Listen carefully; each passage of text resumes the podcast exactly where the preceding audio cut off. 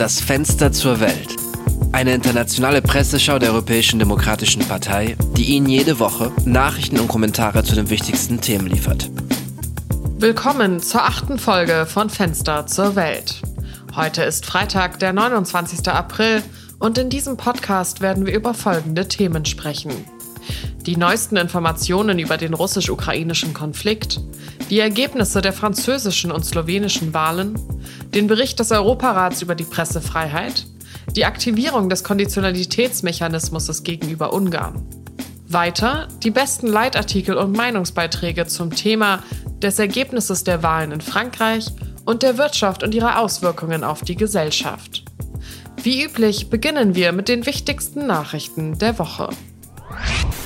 Das erste Update des Tages befasst sich mit dem Fortgang des Krieges in der Ukraine und den Erklärungen des russischen Außenministers Sergei Lavrov. Das Risiko ist ernst und real, das sollte nicht unterschätzt werden, sagte Lavrov in einem Interview und bezog sich dabei auf einen möglichen Atomkrieg. Die NATO führt im Grunde genommen einen Krieg gegen Russland, indem sie die Ukraine aufrüstet, so der Minister weiter. Zum Thema Waffenlieferungen an die Ukraine wurde diese Woche berichtet, dass die deutsche Regierung beschlossen hat, das osteuropäische Land mit Flugabwehrpanzern zu beliefern. Unterdessen fordert der Krieg weiterhin Opfer und Flüchtlinge. Nach jüngsten UN-Zahlen wurde seit Beginn des Konflikts mehr als 5 Millionen Menschen gezwungen, die Ukraine zu verlassen.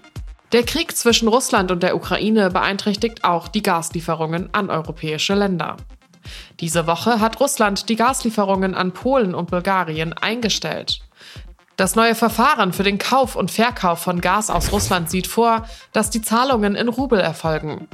Nachdem sich die Warschauer Regierung geweigert hatte, in Rubel zu zahlen, teilte Gazprom Polen mit, dass die russischen Gaslieferungen an das Land vollständig eingestellt werden. Kommen wir nun zu den Ergebnissen der Wahlen, die am vergangenen Sonntag in Frankreich und Slowenien stattgefunden haben. In Frankreich hat der amtierende Präsident Macron am Sonntag in einer Stichwahl die Herausforderin Le Pen mit 58,5 Prozent der Stimmen geschlagen. Macron ist der erste französische Präsident seit 2002, der für zwei aufeinanderfolgende Amtszeiten gewählt wurde. Ich bin nicht mehr der Kandidat einer Partei, sondern der Präsident von uns allen, sagte Macron nach seinem Sieg. Andererseits akzeptierte Le Pen ihre Niederlage und sagte, mehr denn je werde ich mein Engagement für Frankreich und die Franzosen aufrechterhalten. Mit diesen Worten bezog sich Le Pen auf die Abstimmung für die Neubesetzung des französischen Parlaments, die am 12. Juni stattfinden wird.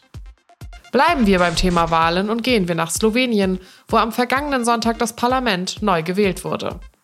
Die Freiheitsbewegung von Robert Golob gewann 41 von 90 Sitzen. Ihm folgte die slowenische Demokratische Partei des derzeitigen Präsidenten Janis Jansa mit 27 Sitzen.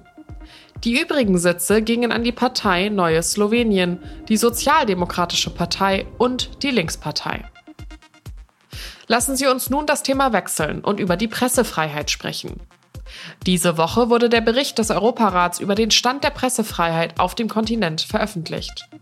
Dem Dokument zufolge ist die Zahl der Ausschreibungen zur Pressefreiheit in den Mitgliedstaaten des Europarats im Jahr 2021 um 41 Prozent gestiegen. Im vergangenen Jahr gab es 282 Ausschreibungen in 35 Ländern, 200 mehr als im Jahr 2020. Zu den Warnmeldungen gehört der Tod von sechs Journalisten. Eine Warnung, so der Bericht, ist jede Art von gewalttätigen oder einschüchternden Maßnahmen, die darauf abzielen, die Pressefreiheit einzuschränken oder Medienschaffende an der Ausübung ihrer Arbeit zu hindern. Nicht weniger als 47 Prozent der erfassten Ausschreibungen wurden von den Zentralregierungen veranlasst, ein Zeichen für eine Strategie zur Durchsetzung eines illiberalen Modells, das in vollem Umfang gegen die Grundprinzipien der Rechtsstaatlichkeit und der Menschenrechte verstößt. Das Dokument erwähnt auch SLAPP, ein Akronym, das für Klagen von Geschäftsleuten oder Staatsbeamten gegen Journalisten und Aktivisten verwendet wird, um deren Arbeit zu behindern. Die Frage der Menschenrechtsverletzungen steht auch im Mittelpunkt der Aktivierung des Konditionalitätsmechanismus durch die Europäische Kommission zur Aussetzung der EU-Mittel für Ungarn. Die Regierung in Budapest soll bis 2027 Mittel in Höhe von 40 Milliarden Euro erhalten. Doch Ungarn befindet sich seit Jahren wegen wiederholter Vorstöße gegen die Rechtsstaatlichkeit im Krieg mit Brüssel. Dazu gehören die Unterdrückung der Pressefreiheit, die mangelnde Unabhängigkeit der Justiz, Gesetze, die gegen politische und bürgerliche Rechte verstoßen und die Diskriminierung von Minderheiten. Der ungarische Ministerpräsident Viktor Orban bezeichnet die Maßnahme als ungerecht und darauf ausgerichtet, den linken Flügel des Landes zu begünstigen. Dies ist das erste Mal, dass der Mechanismus ausgelöst wurde. Wir sprechen weiterhin über die europäische Gesetzgebung und die Verabschiedung des Gesetzes über digitale Dienste. Die EU hat sich auf eine neue Verordnung geeinigt, die Tech-Giganten wie Google und Meta dazu zwingen wird, illegale Inhalte auf ihren Plattformen strenger zu kontrollieren. Die Nichteinhaltung des neuen Gesetzes kann zu Geldstrafen von bis zu 6% des weltweiten Jahresumsatzes der Unternehmen führen. Apropos digitale Welt. Diese Woche wurde das soziale Netzwerk Twitter von Elon Musk gekauft. Der Unternehmer, der als einer der rechten Männer der Welt gilt, kaufte Twitter für geschätzte 41 Milliarden Euro. Obwohl Twitter nicht zu den beliebtesten sozialen Netzwerken gehört, ist es dennoch eine der einflussreichsten Plattformen in der öffentlichen Debatte, insbesondere in den USA. Viele der Analysen über den Kauf des sozialen Netzwerks haben sich auf die Tatsache konzentriert, dass alle neun reichsten Menschen der Welt nun ein großes Medienunternehmen besitzen. Nach den Nachrichten wenden wir uns nun den Kommentaren des Tages zu, welche heute das französische Wahlergebnis analysieren. Wir beginnen mit einem Leitartikel in der Frankfurter Allgemeinen Zeitung. Der Journalist Nicolas Bender weist darauf hin, dass dieses Wahlergebnis nicht nur als Sieg Macrons gewertet werden kann. Zunächst einmal muss man die Wahlenthaltung berücksichtigen. Ganze 28 Prozent der Wähler sind nicht zur Wahl gegangen, wie Bender betont. Dies wäre auch ein Beweis dafür, dass Macron trotz seiner Wiederwahl sehr unpopulär ist. Auf Krisen und Proteste hat er mit partizipatorischen Projekten reagiert, aber es ist wenig oder nichts Konkretes daraus geworden, erklärt der Journalist. Ein weiterer wichtiger Aspekt, der sich aus dem Ergebnis ergibt, ist die Umwälzung der politischen Landschaft Frankreichs mit dem Verschwinden des historischen Gegensatzes zwischen links und rechts. Der Anti-Le Pen-Block hat einen schwachen Sieg gekürt, erklärt der Journalist. Der Leitartikel schließt mit einer Bemerkung. Da Macron nun nicht mehr kandidieren kann, braucht er Le Pen nicht mehr als Gegnerin. Vielleicht kann er sie wirksam bekämpfen. Von Deutschland aus überqueren wir in der Times den Ärmelkanal in das Vereinigte Königreich. Der Journalist Hugo Rifkind hingegen betrachtet die andere Seite, nämlich die Wähler von Le Pen.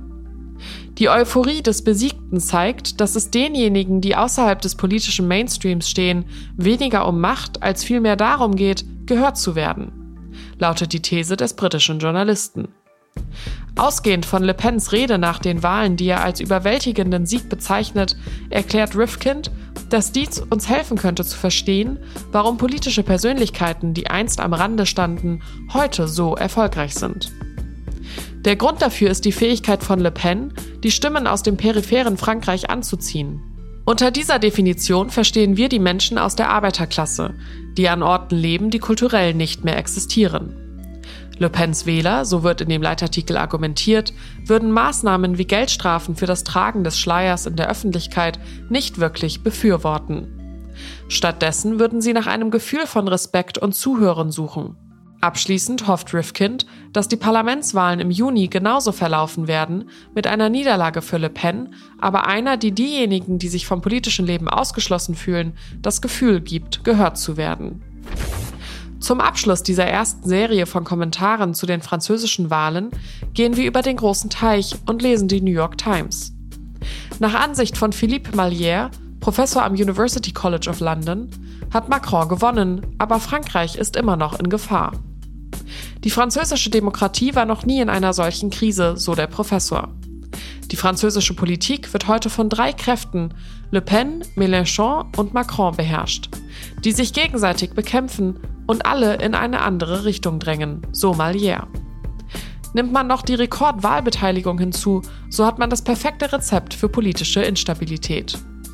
Vor diesem Hintergrund wolle sich die extreme Rechte als die einzige wirkliche Opposition gegen den Präsidenten präsentieren, argumentierte der Kolumnist. Etwa ein Drittel der Stimmen im ersten Wahlgang entfiel auf die extreme Rechte, schreibt Malière. Frankreich ist ein Land, das sich mit Pluralismus, Multikulturalismus und politischem Liberalismus nicht anfreunden kann, heißt es in dem Artikel. Und dies sei ein Zustand, der sich im stetigen Aufstieg der extremen Rechten zeigt. Ein herzlicher Kommentar zur Wiederwahl Macrons kam von Matteo Renzi, dem Vorsitzenden von Italia Viva, einer Mitgliedspartei der Europäischen Demokratischen Partei. Herzlichen Glückwunsch an Präsident Macron. Ein vernichtender Sieg, eine schöne Seite der Hoffnung für Frankreich und Europa. Ich bin stolz, von Anfang an dabei zu sein, twitterte der italienische Politiker. Für die heutige zweite Serie von Leitartikeln wechseln wir das Thema und sprechen über die Wirtschaft und ihre sozialen Folgen. Beginnen wir mit der italienischen Zeitung Il Corriere della Sera. Für den Kolumnisten Aldo Cazzullo gibt es ein Problem, das Franzosen, Italiener und Europäer im Allgemeinen gemeinsam haben. Wir sitzen alle auf einer sozialen Bombe, den Preisen. Bis vor kurzem galt der Mangel an Arbeit als die soziale Bombe, erinnert sich der Journalist. Aber jetzt müssen sich die europäischen Regierungen mit einem anderen Problem befassen. Die steigenden Preise für Brot, Nudeln, Benzin und Gas, also für Konsumgüter, die wir alle kaufen, schreibt Katsulo. Der progressive Preisanstieg, so der Leitartikel, hat in Verbindung mit niedrigen und stagnierenden Löhnen zu einer allgemeinen Verarmung der Arbeitnehmer geführt. In seiner Analyse der italienischen Situation vertritt der Journalist die Ansicht, dass Italien 30 Jahre lang ein geringes und schlechtes Wachstum hatte, aber die Inflation war unter Kontrolle. Jetzt, wo sie explodiert, bricht die Kaufkraft der Arbeitnehmer ein. Zum Abschluss seines Leitartikels schlägt Katsulo eine Lösung für das Problem vor. Ein großartiger Plan, um die Arbeit zu entlasten und es den Unternehmern zu erleichtern, die Gehälter zu erhöhen. Überqueren wir die Alpen, ziehen wir nach Frankreich und gehen wir zu Le Figaro. Für Sebastian Lai, Unternehmer und Forscher am Thomas More Institut, wird oft gesagt, dass die Franzosen sich nicht für Wirtschaft interessieren. Aus diesem Grund, so der französische Kolumnist, wurde die Wirtschaft in der Präsidentschaftsdebatte nur oberflächlich behandelt. Doch ob interessiert oder nicht, für Lai sind es die Bürger, die unter den Folgen einer geschwächten Wirtschaft leiden werden. Auch wenn wir eine 18-monatige Wachstumsphase nach dem Covid überwunden haben, so Lai, wurde dies nicht genutzt, um unsere Haushaltsungleichgewichte zu korrigieren. Bei einer Rückkehr zur europäischen Politik des ausgeglichenen Haushalts bis 2024, so der Forscher, laufe Frankreich Gefahr, eine brutale Haushaltsanpassung vornehmen zu müssen, um schnell Geld zu erhalten. Diese Situation wird für die neue Regierung nicht einfach zu bewältigen sein.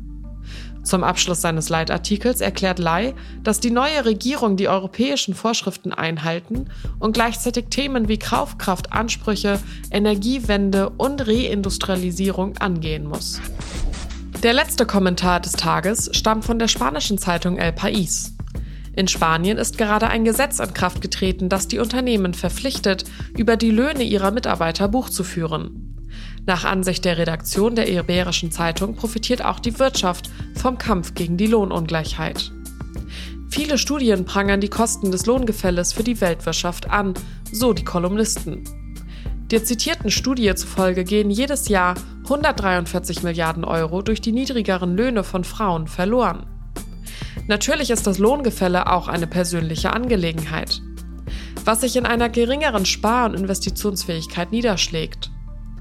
Das Register ist jedoch nur ein erster Schritt, so der Leitartikel, der vorschlägt, dass dieser unbezahlte Beitrag angemessen berücksichtigt werden sollte, um realistische Lösungen anzubieten.